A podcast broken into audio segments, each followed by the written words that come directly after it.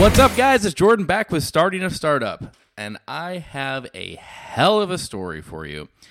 So, since I did report this last podcast, we've been working pretty heavily towards the combat karting stuff. So, high caliber's running, wonderful, smooth, super operational su- success. Um, actually, I think since the last podcast was uh, we, I was awarded 10 people or 10 young professionals to watch over the next 10 years, and then the Lansing area uh, entrepreneur of the year.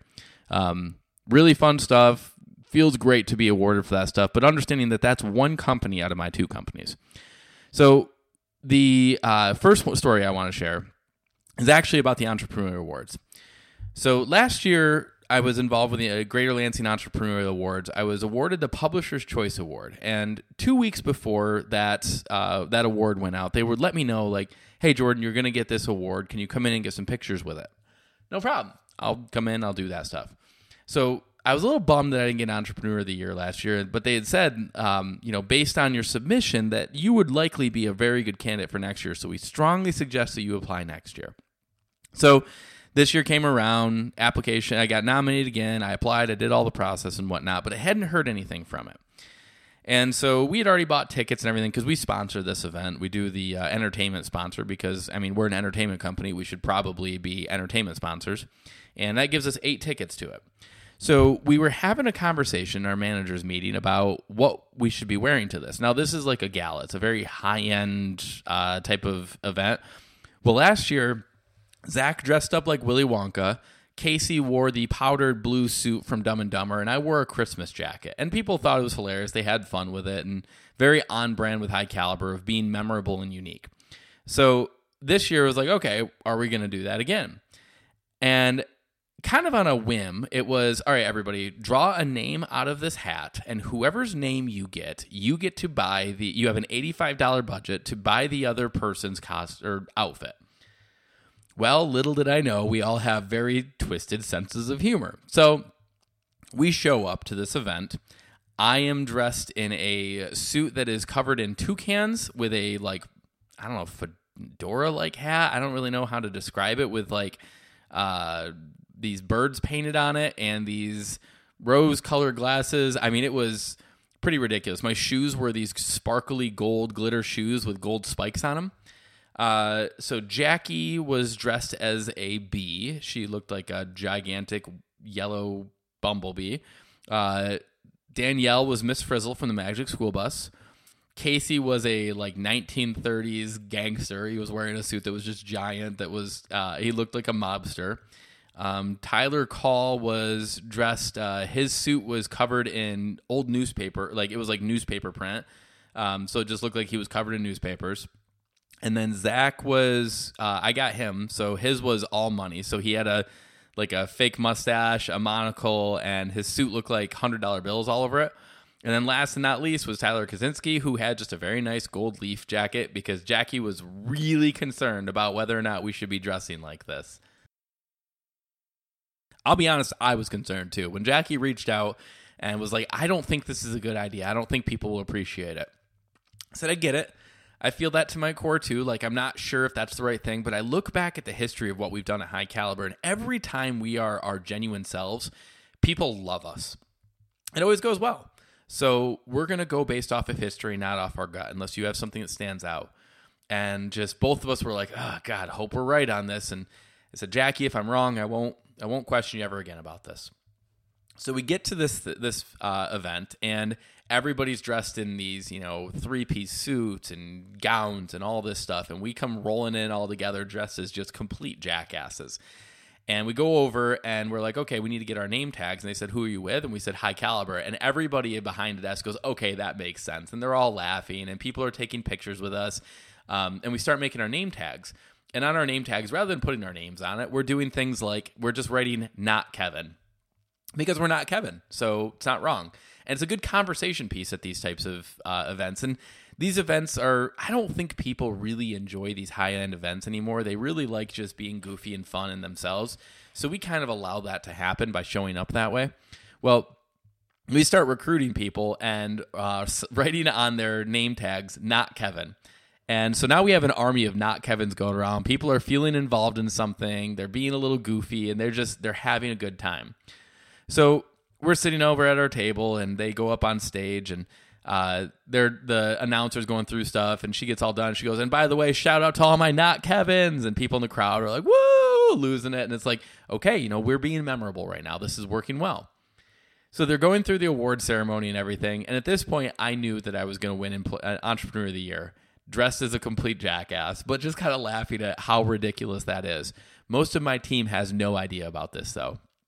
So they go through, and the very last award is the most coveted award, which is Entrepreneur of the Year and they call me up there and I go up there. I have I don't even know what to say because I just I'm just laughing about it. Like this is ridiculous. I'm up receiving this very prestigious award and dressed as a complete jackass. And the reason that I'm receiving this award is because of that exact type of thing. I'm comfortable being who I am every given day and standing behind the things and morals and values that I believe are important in life. And I think people see that and they appreciate that. And I think that is what has driven our success. So when I stood around and I was accepting this award, I was able to just thank the people for appreciating me, for accepting me of who I am, what I stand for, you know, and just having fun and having that joy. So now my face is all over the news and everything for Entrepreneur of the Year, dressed as just this complete jackass, and I'm just laughing about it. Like, what a wonderful story. And the nice thing is, is everybody loved it. So Jackie and I looked at each other went, well, you know, our guts were this is uncomfortable. Often the uncomfortable things are what are most successful. Um, so that was really cool. And, you know, I was very high honor for me and a very fun story to stand behind it. Like, I definitely don't think I would have told the team, "Hey, let's dress like jackasses" if I knew I was going to win Entrepreneur of the Year, or you know, the whole you know buy for the other person type of thing. I kind of knew it was going to turn into that because I know my team pretty well. Um, but I'm glad it did and you know those memorable stories and stuff and that's kind of the whole idea of be high caliber it's you know be memorable be unique stand out and that's people really like that stuff and they like being a part of it so all the shout outs to my not kevins and stuff that's that's gonna that that gives us some pretty good marketing and pr that you really can't beat you really can't pay for that stuff you know when you when people they look and they're like oh my god the guy that won entrepreneur of the year was wearing a suit covered in toucans that was lime green and yellow um, that catches eyes you know, it's the whole purple cow thing. If you see, you know, 20 miles of cows and fields, you know, the first time you see a cow, you're like, oh, wow, that's a cow. You know, 20 miles later, you're like, yep, there's more cows. And then suddenly you see a purple one, you're like, oh, holy shit, what the hell? Did you see that cow? That's the, you know, that book that's, you know, the popular logic of, you know, stand out there for marketing aspects. We do these things and we win these awards specifically because of the, uh, really the media attention that we get with it. It's free and it's vast and it works really well. You can spend $10,000 trying to get advertisements out in the news, or you can go win some awards. And honestly, winning some awards is also good for the morale of your team. So, little bit of a suggestion for you. If you are a entrepreneur listening to this or if you are a decision maker or a mover and shaker in your company go win some fucking awards. It's good for your company. It's good for you. There's no downside to it. And often all it is is raising your hand and saying i'm eligible for this. T- typically that's a, a you know 90% of the battle right there because so many people will not self-select. There's not these awards they're not driving around going to businesses and going you know you really seem like entrepreneur of the year they're going off of who nominated them and then the submissions that those nominations are for so if you're not nominating yourself or asking somebody to nominate you for those things you are just throwing away free advertising at that point. It takes no time at all to apply for these things, and it can be it, it can be huge for what it does for your business. Um, all right, so other fun story, combat karting. All right, so last week we were we, uh, so we left off. We were blowing fuses on the BizKarts power circuit. So BizKart had said, "Hey, don't hook up to our go karts this certain way. Hook up here." and you'll have power and CAN, which is the communication network aspect to it, and uh, you know, be easy plug and play connection. Um, they had done that for the rear controller stuff. That didn't work out. They did it for the front controller stuff. That didn't work out. We tied the two together, seemed to be working, but then we started blowing fuses. Well, the problem is, is that these fuses that are on this uh, BizKart are not available worldwide. Like don't know what the hell's going on. We measure them and we order ones that are the same dimensions and everything, and the ones we get are not the same size. So BizKart's been trying to figure this out for a while. Well, in the meantime, these fuses are in their circuit boards on their carts. So if these fuses blow, these go karts do not move. Not just don't do combat karting, they don't fricking move. That's a concern because if my number one revenue stream in my company is go karts, I can't have my go karts not work. So I was on the phone with the the people who uh, installed with it, and they were saying like, "Hey, Jordan, we we can't run this system. Um, it's we we can't let it afford our carts to go down. So we have two carts that are down by your system right now, potentially a third, and we're going into the weekend. We can't have that. We got to pull the system off. That's not a good situation. That's a pretty heavy slap in the face. Um, you know, your competitor's product we need to run because it's more reliable, is what that means. Now, this is typical prototyping. You go through these things, you try to figure stuff out, but this is concerning. So I get on the call with them and I'm like, okay, you know, it's just this, it's these things. And they're like, when's it going to stop breaking? And I said, well, right now it's just two fuses. That's all we're dealing with. They said, yep, but it's just one more thing. We keep having this thing over and over. Jordan, if you can't get this stuff figured out by November 4th, which right now, as I'm recording this, it's October 24th. If you can't get it figured out by November 4th, we're pulling your system for IAAPA. Doesn't mean we're done. We'll continue doing things, but during IAAPA, we cannot have this system going down. It's too risky of a time frame. So for this customer, they're very busy. They have a lot going on during IAAPA, and they are also like a pinnacle of the industry where people go to them and learn from them and see how they do it because they do it best. It's kind of why we want to be there.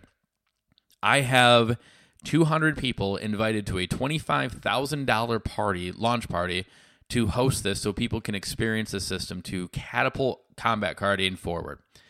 If we lose this opportunity, not only do we not have that launch party happening, we also then just let everybody know hey, it's not reliable enough to be on this high end company's system. Literally the opposite of what we're trying to do. Now, it doesn't shut us down. It doesn't close the company or anything like that, but it certainly makes for a hell of an uphill battle from there. So as we sit right now, we've got, you know, 10 days to figure out what to do with this.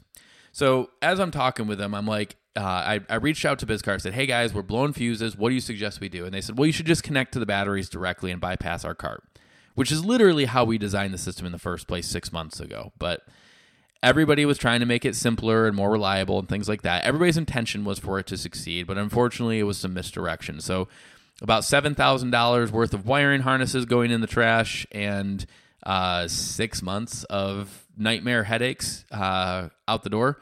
Um, we're back to where we originally designed it, where we knew was best. Sometimes relying on professionals bites in the ass. Most of the time, it doesn't. You should always trust your professionals and understand that occasionally things are going to go wrong. But the thing is, is like we're still here. We're fine. We can modify. So I fly down. At, so I had this uh, leadership council meeting with Small Business Association of Michigan up on Mackinac Island. I was supposed to be going to um, that I had booked accommodation, travel, all that stuff for. Well, the first day of that, I canceled that and I flew down to Orlando. I dropped off the mold uh, for our Nassau panels so that we can fix that supply chain issue. Uh, we got 150 of those on order now that should be available here in about four weeks. Um, and then I drove to Grand Rapids, hopped on a flight, flew down to Florida. And for the next two days, I busted ass hooking up that system back to the way it was. So what I had to do was pull every single go-kart, raise it up onto a stand at chest height, rip all the body panels off it, and run a main wiring harness connected into their rear controller box um, on every single go-kart. So 26 or well 27 go-karts in total. Each go kart took about an hour to do. In addition to this, I also had to diagnose Wi Fi circuit issues, run tests to make sure everything was operating properly, make sure our shutdown loop was working, teach the employees on certain things with it, checking inventories, looking for defective boards. It was get your ass started at 5 a.m. and at 12 o'clock at night, 1 o'clock in the morning when they're shutting down, that's when you're closing things down. I didn't eat, I didn't snack, I hardly went to the bathroom. I was on my feet nonstop, going as physically fast as I could, one after another, after another, after another, just pumping it out. There was times where I had three carts at one time that I was doing stuff, and it was pull this body panel on this cart, this cart, this cart. Now pull this cover on this cart, this cart, this cart. So I was just doing the same thing in order across them. Now, the first day I got done, it was, I think, 14 hours nonstop, and I was at the halfway mark. And I was like, shit. I've only got one more day. I have to leave at nine o'clock on Saturday morning. This is so. Uh, this is now Friday morning at one a.m. I'm walking back to my hotel. That's about a half a mile away from Andretti because I just that's the closest that I could stay. Didn't have a vehicle because it was last minute flying in there. But honestly, it's nice to think and uh, you know for the walk there to wake up and for the walk back to kind of decompress. So I get to I wake up the next morning and I'm like, holy shit! Six hours ago, not no five hours ago, I was wiring harnesses on go karts, and I'm about to go do this for 14 hours straight again. And there's something that I had heard recently that was just extremely helpful and it was the idea that things are going to be hard. Get to work. And that sounds so simple, but that's all it is. Get to work. Thinking about it, stressing about it, anything like that isn't going to help. Fucking get to work. Think through how can you be efficient with it and then start because 90% of the work is actually starting and then you just go. So I get there that morning and I'm just ready to rock. So I start just pumping through carts. By 5 p.m., I'm done with the other half of the fleet because I got in a rhythm that I understood how to do things so fast and knew exactly where zip ties were. And okay, if I do this first, then it removes a step. Like if I, you know, start off with the cart with the seat moved all the way forward and disconnect all of the rear wiring and cut all the uh, zip ties and everything to the back. I get all the back wired up. I slide that, or I put the rear cover on. I slide that seat back. Now I'm working on the front. Well, that saves me from moving that seat back and forth three or four times, which you know, it's only, you know, 10 seconds every time I do that, but that's 10 seconds every time I do that. So if I'm stressed on time, I need to be as efficient as I can be. So for two days, I'm just going through as efficient as I can be to make this operational. So that night, seven o'clock, I grab eight of their employees and said, okay, guys, we got these all swapped and I'd test them individual one by one. Let's do some test races. I need to make sure when like I when I do one cart, everything's fine. I just need to make sure that when we have multiple carts, everything's good. So I go over to the pets and I turn on all the go karts. And as I'm going through and turning on these go karts, not all of them are connecting. Half of them are actually, uh, it ended up being one third of them will not connect to Wi Fi. Now, our system, it looks for a Wi Fi signal to say, hey, everything's good. I ran my checks and ran all my tests and all that stuff. And it wasn't connecting, so they weren't booting.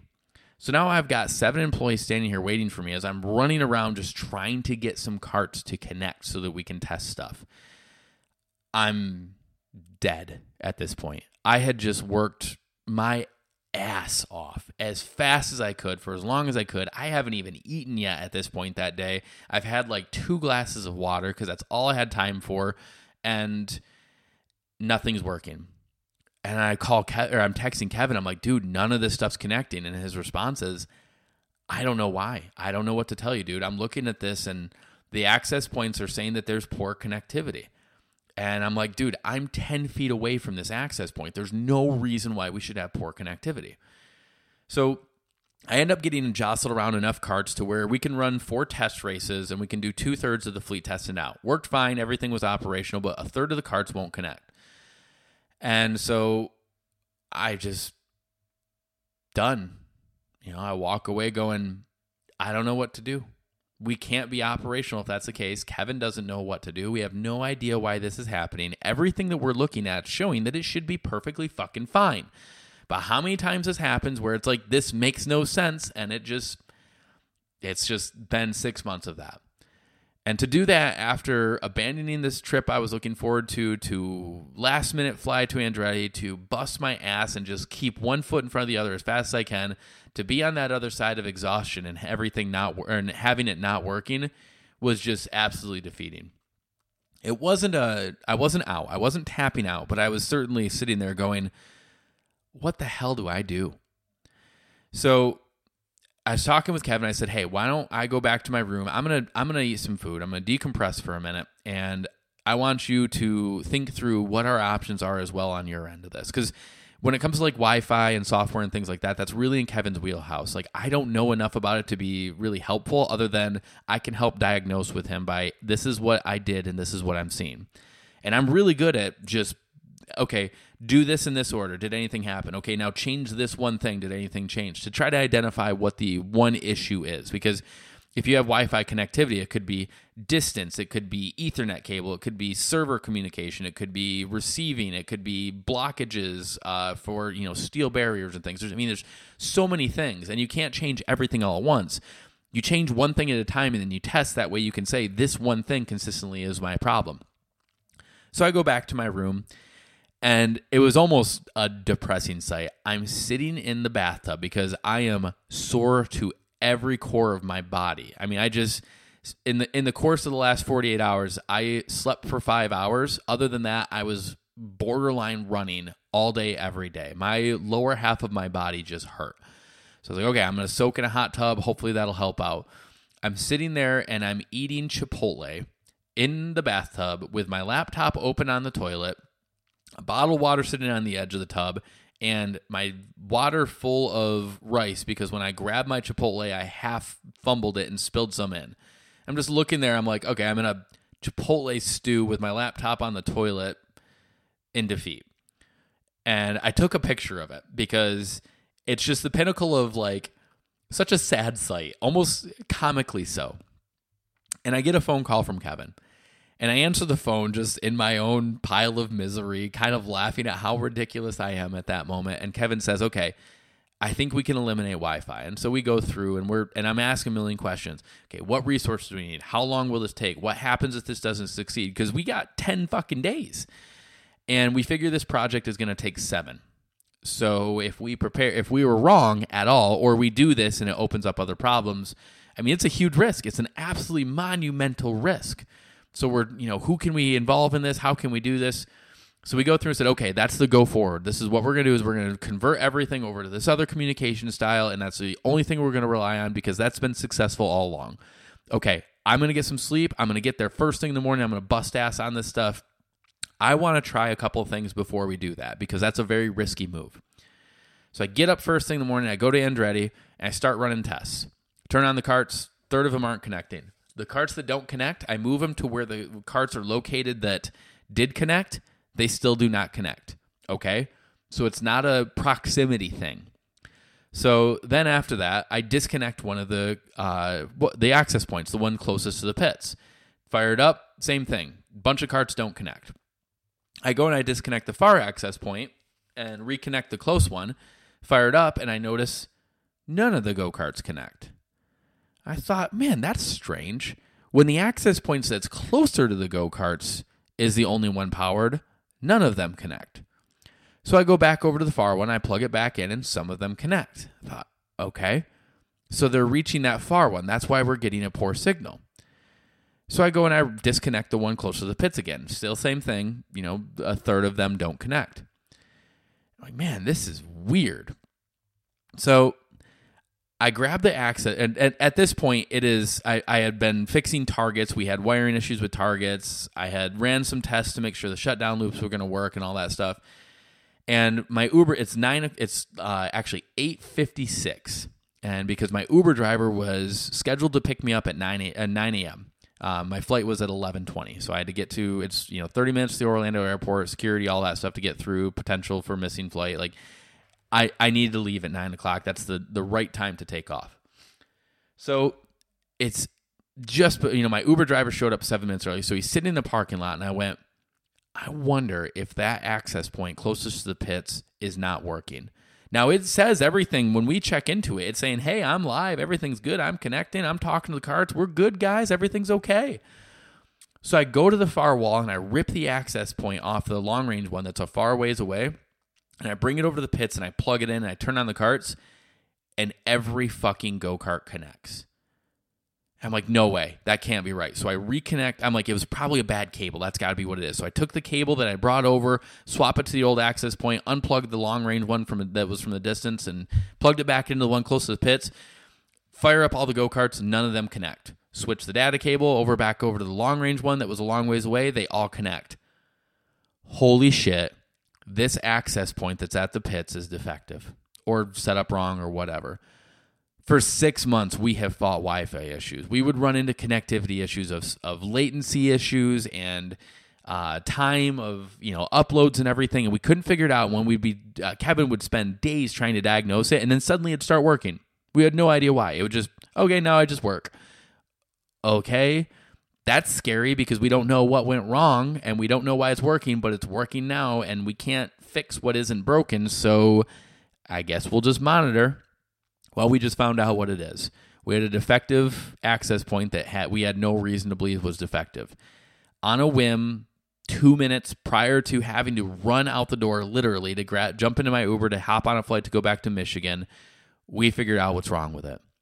So I order access points. Cool guys, let's get this thing live. Let's get it open up this weekend we go and we open everything up. We're getting ready to go. They go to run the first race, and the companion, which is the control system for the regular kart races that like basically puts the carts into speed, communicates with all the guests and all that stuff.